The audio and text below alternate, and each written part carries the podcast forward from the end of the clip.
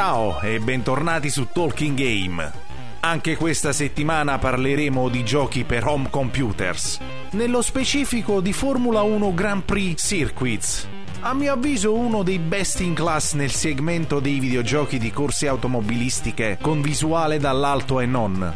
Formula 1 Grand Prix Circuits è un videogioco di Formula 1, pubblicato nel 1991 sia per Amiga che per Commodore 64. Fu sviluppato dalla Magnetica Development e pubblicato dall'italianissima Idea Software, marchio di SCSRL che sta per Software Copyright. Oltre ad essere sviluppato per Mamma Commodore, in cantiere vi era anche una versione per Atari ST, con tanto di recensione da parte della stampa del settore, ma effettivamente non fu mai pubblicata e vide la luce solo nel 2016 e il programmatore storico di Magnetica pubblicò questa versione come freeware. F1 GP Circuits fu proprio il primo titolone commerciale dei Magnetica, gruppo formato di giovani autori che all'epoca promettevano veramente bene nel settore videoludico, ma a quanto pare dopo questo gioco non produssero altro materiale ai livelli del titolo di cui stiamo parlando.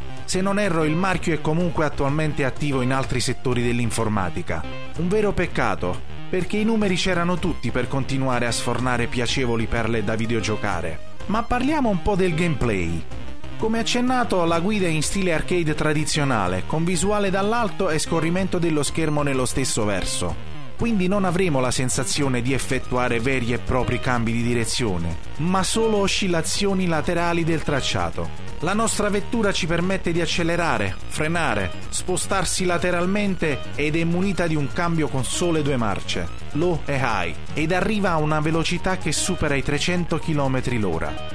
Molto bella ed utile la grafica che rappresenta una sorta di computer di bordo, dove viene anche raffigurata la sagoma della vettura e ci mostra il grado di danneggiamento dei componenti meccanici della stessa. Infatti, se entriamo in collisione con le altre vetture ed esageriamo su cordoli e bordopista, notiamo che gradualmente le parti della vettura cominciano a cambiare colore. Sempre nell'interfaccia troviamo anche altri indicatori, come il contachilometri e l'indicatore del carburante. Ma niente paura, per rifornirci di carburante e per sistemare le parti danneggiate basta effettuare una sosta al pit stop, dove grazie a dei pulsanti possiamo selezionare i vari pezzi su cui bisogna lavorare. Interventi che vengono mostrati con un ingrandimento della vettura con i meccanici che in autonomia ripristinano il tutto. E non finisce qui, perché con i soldi guadagnati piazzandoci bene nelle varie gare possiamo personalizzare il setup della nostra vettura e potenziarne quindi le prestazioni.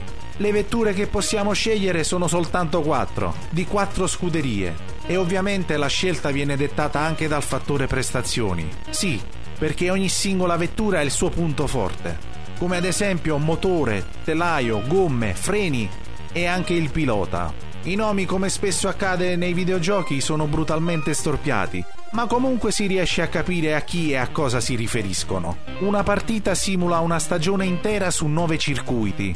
Per ogni gara del mondiale abbiamo la possibilità di effettuare un giro di qualifica. Giro in solitaria, perché non saranno presenti altri piloti, in modo da concentrarci meglio per effettuare un buon tempo sul giro, mentre invece la gara vera e propria ce la giocheremo con 20 agguerriti partecipanti.